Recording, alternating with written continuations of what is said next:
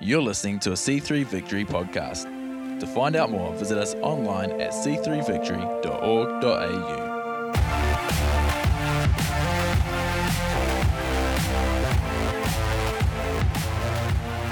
How you this morning, church? Janet's up at our other campus, so we sometimes we're sometimes separated on Sundays, but not Monday to Saturday. That's all right, isn't it? Hey, I'm, I'm really looking forward to uh, Tim and Kate are sharing their story. Come here, don't run off. Where'd Kate go? Come here, Kate. Where'd you go? These guys are sharing their story tonight. Listen, it's a it's a story. It's a it's a story not only of reco- of redemption, but also recovery and rebuilding. Now, listen, these are guys that planted a church, led a church, and through everything that happened, you know, things came crashing down. I, have had, I think, eight or 10 colleagues in ministry over the years, same thing happened. I don't know that any of them have come back, uh, not even to their marriage, to their faith, or anything. And you guys are the only ones. And, and I see in you, yeah, it's awesome. But you know what it takes? You know what it takes? It takes that confidence that I'm willing to serve. These guys for years have been serving. They used to lead, now they're serving. You know, uh, Tim started out just helping down here, now his son's kind of taking your place. How you like that? and he just joined the worship team, and Kate started worship leading, but they just came first to get restored, and then they just started serving. See, there's a, there's a false thing. People think that, hey, when, you know, when, when somebody falls, people say, so, so when do they get restored? When they ask me that question, you know what they're talking about? When do they get back into the pulpit and start doing their ministry again? Wrong question. The question ought to be is when do they get restored in their image of Christ? Not in their ministry. And then you start a track, not of just jumping straight in and doing. The people who've done that end up falling again because they've just bypassed the necessary rebuilding. And these guys have gone through it. It's been years. How many years? Five. Five years. And we've watched them sit there and do nothing for a while, knowing daggers probably are looking down at them from, you know. Uh, did you feel that at times? Sometimes. Nobody did that. No, no. You guys didn't do that, did you? No, no. No. I don't think anyone. Oh, Julie answers for everybody. Did you notice half the people didn't answer? We'll pray about a judgmental spirit after. Anyway, yeah, well, all of us can get caught up in that. And uh, five years, and just sat there and let God do things, and even sat separately in the auditorium for a while. And to watch God do this is amazing. I'm not going to tell you a story because there's a lot of what did God do in you through it, and how did He do that? Because I think He wants to do same kind of miracle in other people's lives, which is awesome. It's going. Listen, five o'clock tonight. You need to come hear these guys and see what God can do. Uh, God is the rebuilder of broken ruins, which is awesome. I'm looking forward to it. Yeah, it's good. Yeah. Good. All right. See you tonight. Which will be awesome. Hey, we, look, guys, we're uh, this extension service. That's what it's about. People are sharing their story. Bring people who need to hear the story of how God works, uh, because you don't hear that often. You hear teaching, you hear motivation, you hear all kind of things. But what about where the rubber hits the road? Do these things actually work? Have you actually seen a mountain moved? Um, and there's a, there's a testimony right there. So see you there tonight, 5 o'clock, Northwest Campus. We're in a season right now where we're looking at the person and the work of the Holy Spirit. So it's kind of my role today to just take us into that a bit further. And it was highlighted. I don't know where Simo was at, but he added an extra week in there. It was last week, mate, not two weeks ago. Were you caught up in the Spirit and went somewhere for a week and He's good. I liked what you did this morning. That was good. Just stepping out and doing. He's, he's not afraid to step out. Um, just transmit that to up the auditorium and let it happen. Hey, the weekend was great. 16 kids in our children's ministry got filled with the Spirit. And they've gone home. They're writing songs. They're, they're, they're getting prophetic words. They're speaking in tongues. Kids just not inhibited like us. You know, they're awesome. Um, there's a spirit of prophecy all over the place. Number of people started a journey of healing. Ron Collison started. I turned around and asked him, and he said, "Yeah, there was there was partial. You heard Trisha's story. Greg got healed, and and he was. I think still a bit more to come. Margaret Paget not here today, but got fully healed. Uh, I put up my hand to get healed, and I'm one of the ones that didn't. Well, why is that funny? I wasn't laughing. I was going, what the? No, but here's the deal. Just because I don't get healed at that moment, I don't stop asking. I don't hear my father going, no, you little brat. Get your hand out of the cookie jar. This is not a cookie jar. Um, I would tell you a story about my kids and cookies, but I get in trouble. This goes out and I get in trouble. All right. But listen, uh, there's still healing. There's still healing. And I'm believing for mine, so I hope you are for yours. I'm too young to not believe for healing. Right, Jim? Yeah. Which is awesome. And pa- uh, Pastor Aaron's message last Sunday morning was just the right word at the right time, wasn't it? He said momentum is about position and surrender, which is total opposite to just trying to make it happen through corporate endeavor. Now, there's nothing wrong with being energetic and doing endeavors. But in our culture, in our realm, in this other kingdom, it's about where we stand and how we let go of things, not trying to make it happen. And I believe we're on the crest of a wave at the moment. I believe there's things starting to generate and happen. I mean, there's a lot more waves to catch, but I believe we're on the, cre- the crest of a wave at present. You ought to get out in the surf. So says me, who never goes to the beach. Anyway. But in saying that, guys, uh, momentum is more than just an experience or excitement after a conference or an event or a church service. Mm. Spirit and truth was not designed just to give us an annual dose of the Spirit's activity. Listen to me.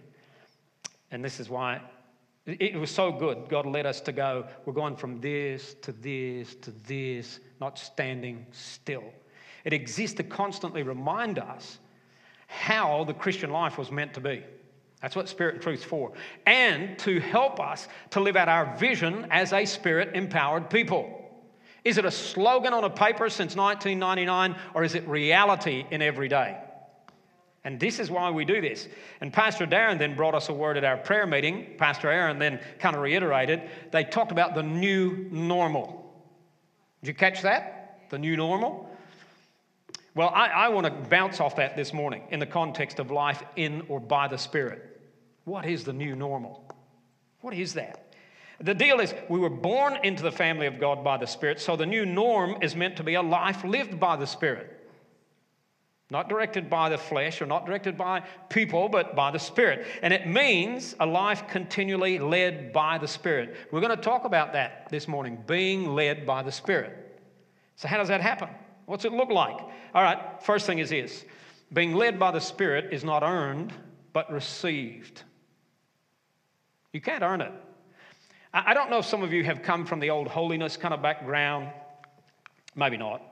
But it trickled its way down through. I won't talk about all the movements it was in. But I remember coming in under the leadership of somebody who got schooled in the old holiness kind of movement. And they used to have prayer meetings called tarrying meetings. That's hard for you to understand what I was saying with my accent.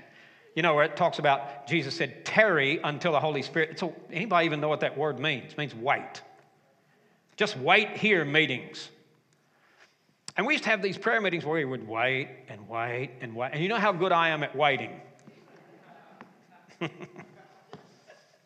right.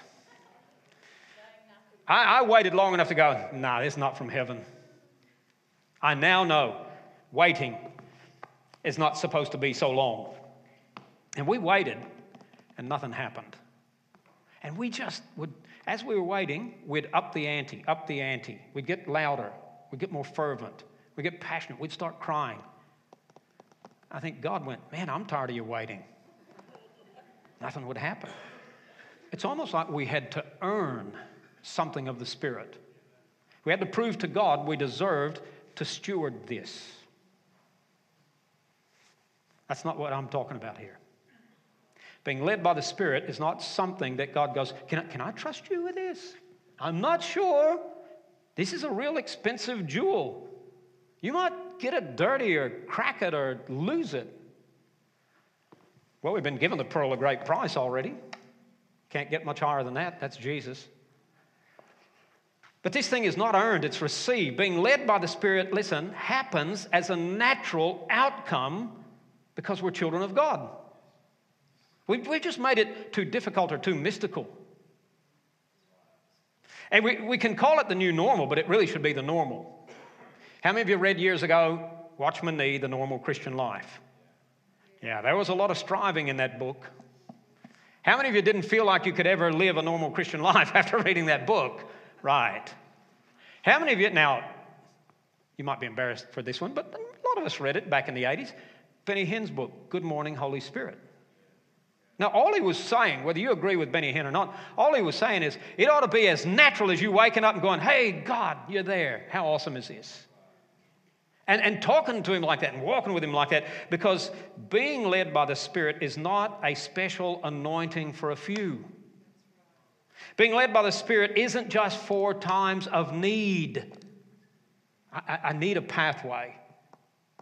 So I think I'll ask. It's supposed to be the new norm for somebody who becomes a child of God. Hey, you used to you used to live your life led down this path by these ambitions and desires doing that, but now you're going this way because you are naturally led by me. That's what it's like. And Paul talks about that. Romans chapter 8.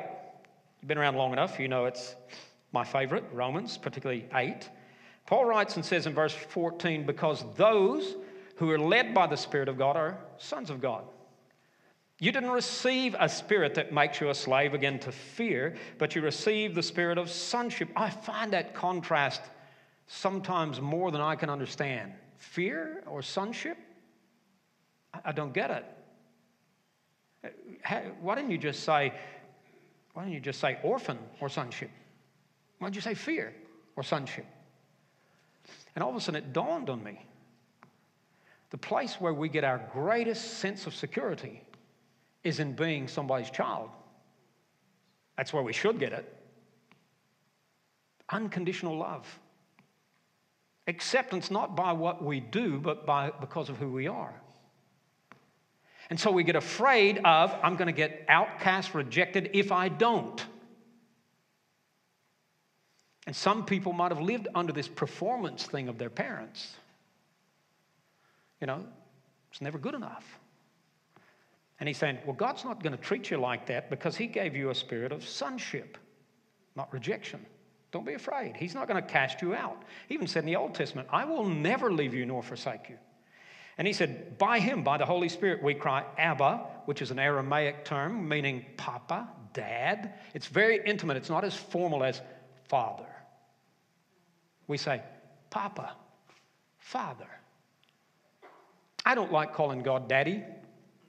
I don't like being called daddy. But I think there's something intimate we miss with titles. But titles are a sign of respect, but Paul's not talking about respect here, he's talking about closeness. The Spirit Himself testifies, gives witness. Now, I don't know if you know this, but that word there is the same word for martyr one who will give up their life to state this truth. He testifies with our spirit that we are God's children. Romans chapter 8 is seen as the greatest chapter in the Bible by many theologians. I agree, obviously. It's about life in the Spirit. And Leon Morris, one of my favorite writers from Melbourne, in his book on Romans, he said this An interesting feature of the chapter, uh, chapter 8 of Romans, which is not always noticed, is that there is not a single imperative. Imperative is a command. There's not one command throughout Romans 8. It doesn't say, go be more than a conqueror. Go make sure you're led by the Spirit. Go do this, go do that. Not one command in Romans 8, which is interesting. In my Bible, the heading over Romans 8 is life in the Spirit. So he goes on and says this. Paul is talking about a life in the Spirit, life in which the Spirit guides so constantly that there is no need for a string of commandments. If I am constantly led by the Spirit, I don't, I, I don't have to be told, ah, don't go there. Ah, you're not supposed to touch that. Don't touch that unclean thing. I am so led by the Spirit, I don't go near the unclean thing.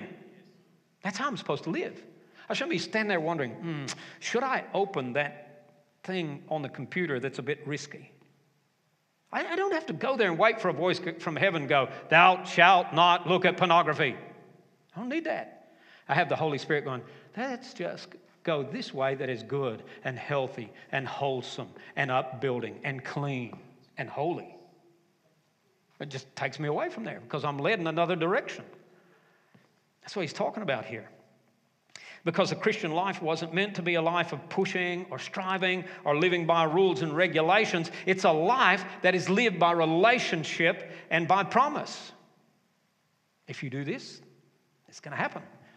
And the promises found here are promises in this chapter are these verses of guidance and assurance. The Holy Spirit will lead us and He will create a security in us. We live in one of the most insecure uh, times that has ever existed.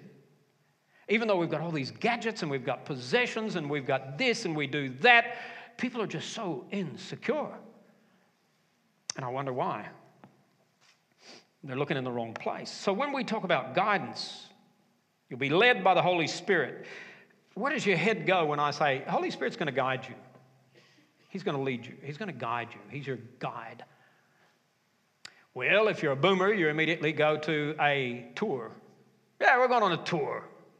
He's our blessed tour guide, telling us what's the best spots in Europe to go see. If you're a young person, he's going to be your guide to the best coffee in town. Right? You going on a cruise soon, Jim?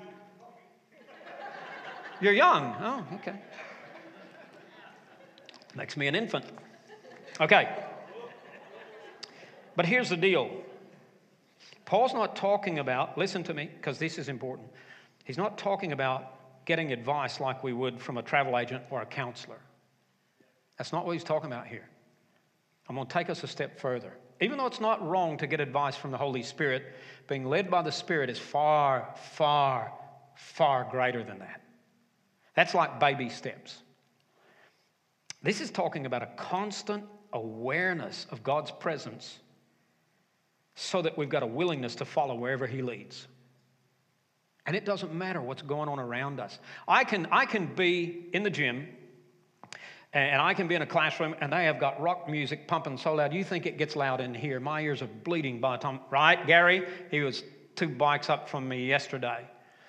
You ought to see us. Oh my goodness, we look like we sweat so much, look like greased pigs at a Hawaiian luau. Anyway, um, and the music gets so loud, and some of that music isn't even appropriate depending on who the instructor is. We had one the other day, I thought, oh, hello, Jesus. Um, and, uh, and yet, in the middle of that rock music that has just got a culture that is not our culture, the Holy Spirit will speak to me. How's that happen? I thought we had to run from that stuff, block out that stuff, do away with that. I got saved into a background where you took all your LPs and you burned them or broke them. Now they're selling them down at JB for 40 bucks an LP. Go figure. I should have kept them. Here, here's Black Sabbath. Give me 50 bucks. My brother liked to kill me when I burnt Black Sabbath. Anyway, that shows he's possessed. Anyway, um, and yet I can have all of that noise, and I don't have to live by some law that says, go nowhere near that or you won't hear God, even in the middle of it. It's interesting, Jesus in Matthew 16, he's headed towards Jerusalem, but he takes a bypass for a while because he wants to get the 12 away from the, the hustle and bustle of life and all the distractions. So, where does he take them? To one of the most pagan cities in the known world at that time. There were temples galore everywhere. And, and I mean, they even, the, the Greeks used to think that in a cave there, that the god Pan emanated out of that cave, and they had temples to all kind of gods. Jesus stands in the shadow of those temples, and he says, Who am I? Who do you say I am? Oh, you could be a prophet, you could be this one, you could be that one. And Peter steps forward, and some, well, not somehow, we know he heard the Father because Jesus said, Only the Father showed you this, flesh and blood didn't. You are the Christ, the Son of the living God. He heard that in the middle of all the cultural noise. When you're led by the Spirit, you don't have to shut out culture because culture is not powerful enough to shut out the Spirit. Did you hear what I just said? So you can lose the legalism, it doesn't work. Legalism is as bad as the sign that says wet paint don't touch. I know, you're like me, you touched it to see if it was wet. Yeah, like, don't put your shoes on the seat, Ian.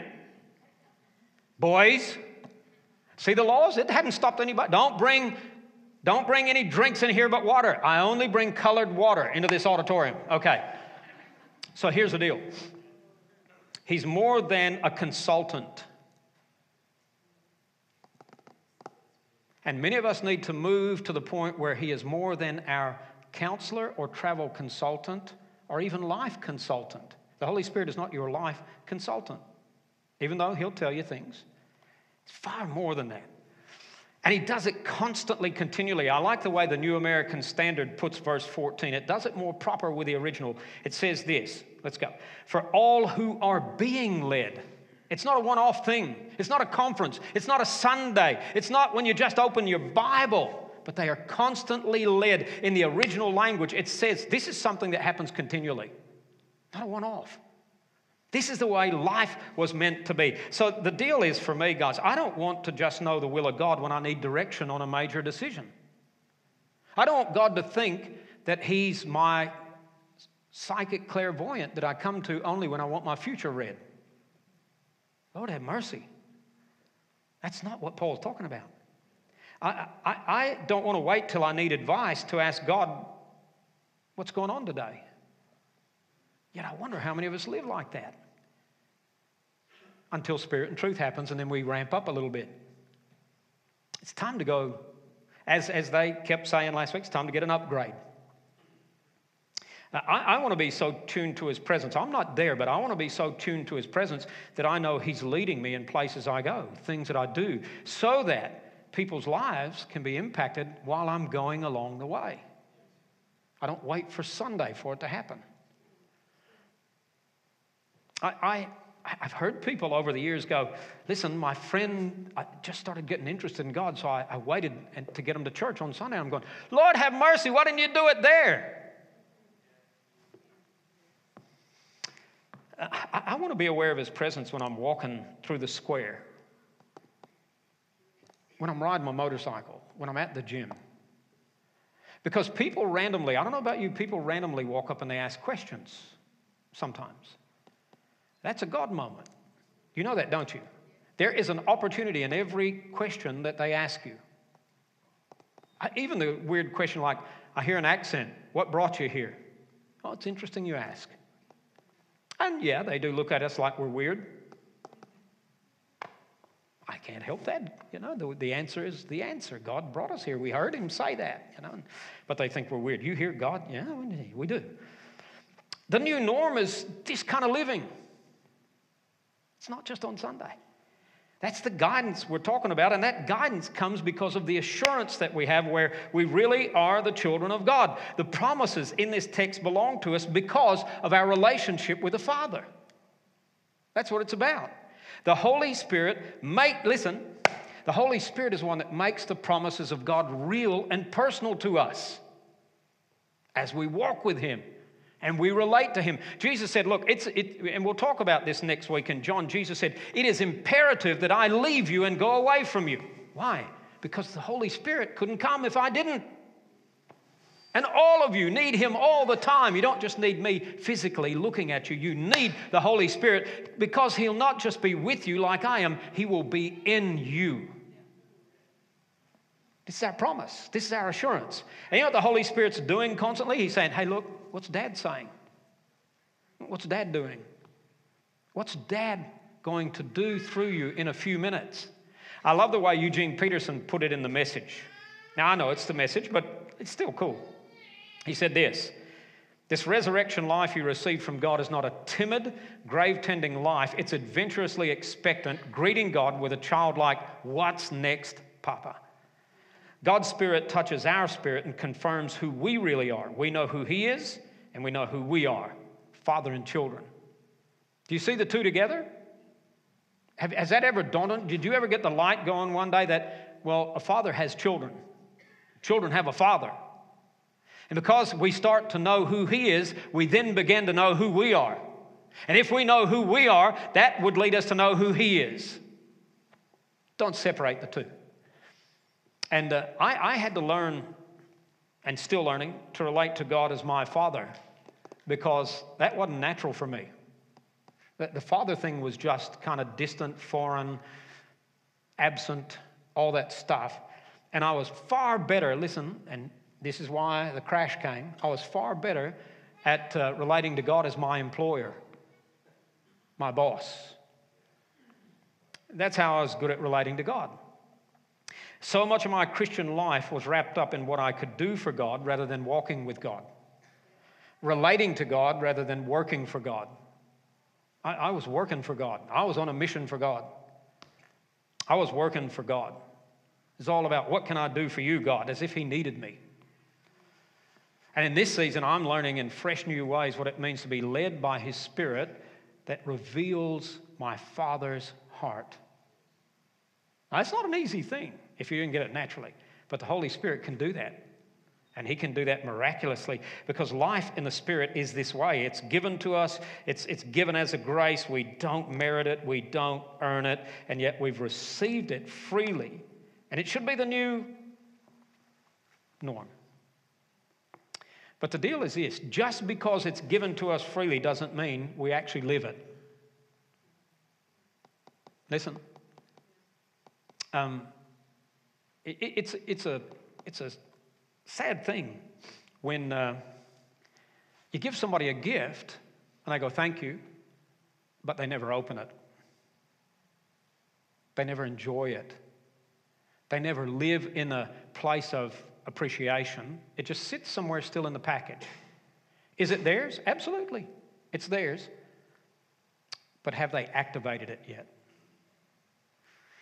And, and listen, just because the Spirit's given to us doesn't mean we actually live in it. Being led by the Spirit is not automatic, but it must be activated. There is human responsibility to activate this. And that's why Paul says, as a commandment, walk in the Spirit, live by the Spirit.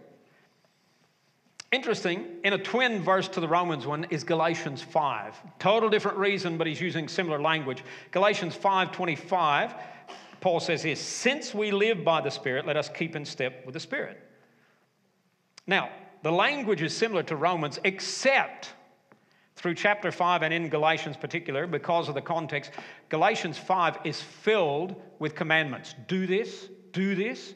Even the very, remember the years ago, we still say it today, Galatians 5 1, it is for freedom, what? That Christ has set us free. That's not a command, but the next phrase is. So don't let anybody take you back into slavery. That's a command. And why is Paul doing that? Different context. They're not living this, they're not activating this. Because the first part of the verse is, is let me just talk technical for a second. It's in a mood that says this is a fact. It's a fact that we live by the Spirit. We've got the Spirit in our life, we live by the Spirit. This is a true fact that we've received from God. But then the context goes on to tell us, but you've got to actively choose to do this. You're not a robot, you're not a puppet. You've got to want this. And you've got to remember who Paul is writing to here in Galatians. He's writing to genuine Christians. He's not writing to people who aren't born again. He is writing to genuine Christians who are not believing and living according to the truth of this word.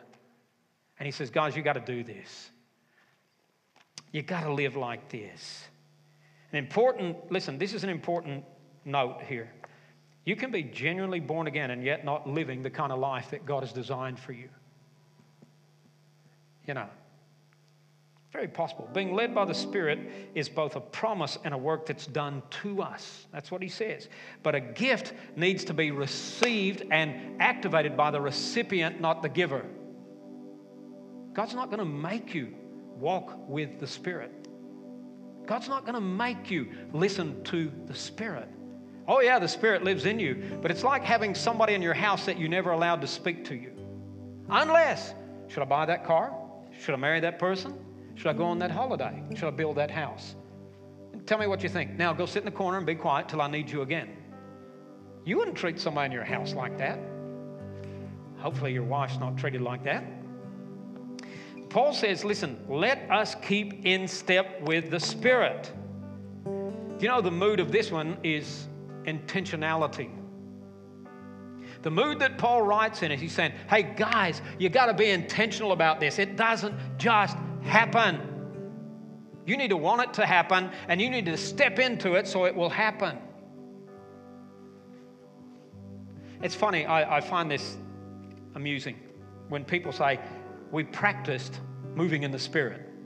How do you practice that? We practiced tongues. How do you practice tongues? We practiced this, and it's supposed to be spirit inspired. And then one day I got it. We're not practicing so that we become perfect. We're practicing so that, as somebody said last week, it's like putting water in the pump and priming the pump. so that then water gushes and flows. And so, you know, it's like when I think you see people who go, Look, I want to be filled with the Spirit, I want to speak in tongues. And then they stand there, and it's all of a sudden as if they've just had their mouth sealed. Mm. And they expect God to run his hand up their back and run their mouth like a puppet. And that's tongues. If I saw somebody sporadically doing that, I'd probably cast a demon out of them before I rejoiced. Listen, it's your voice, your tongue, your lips, and your choice.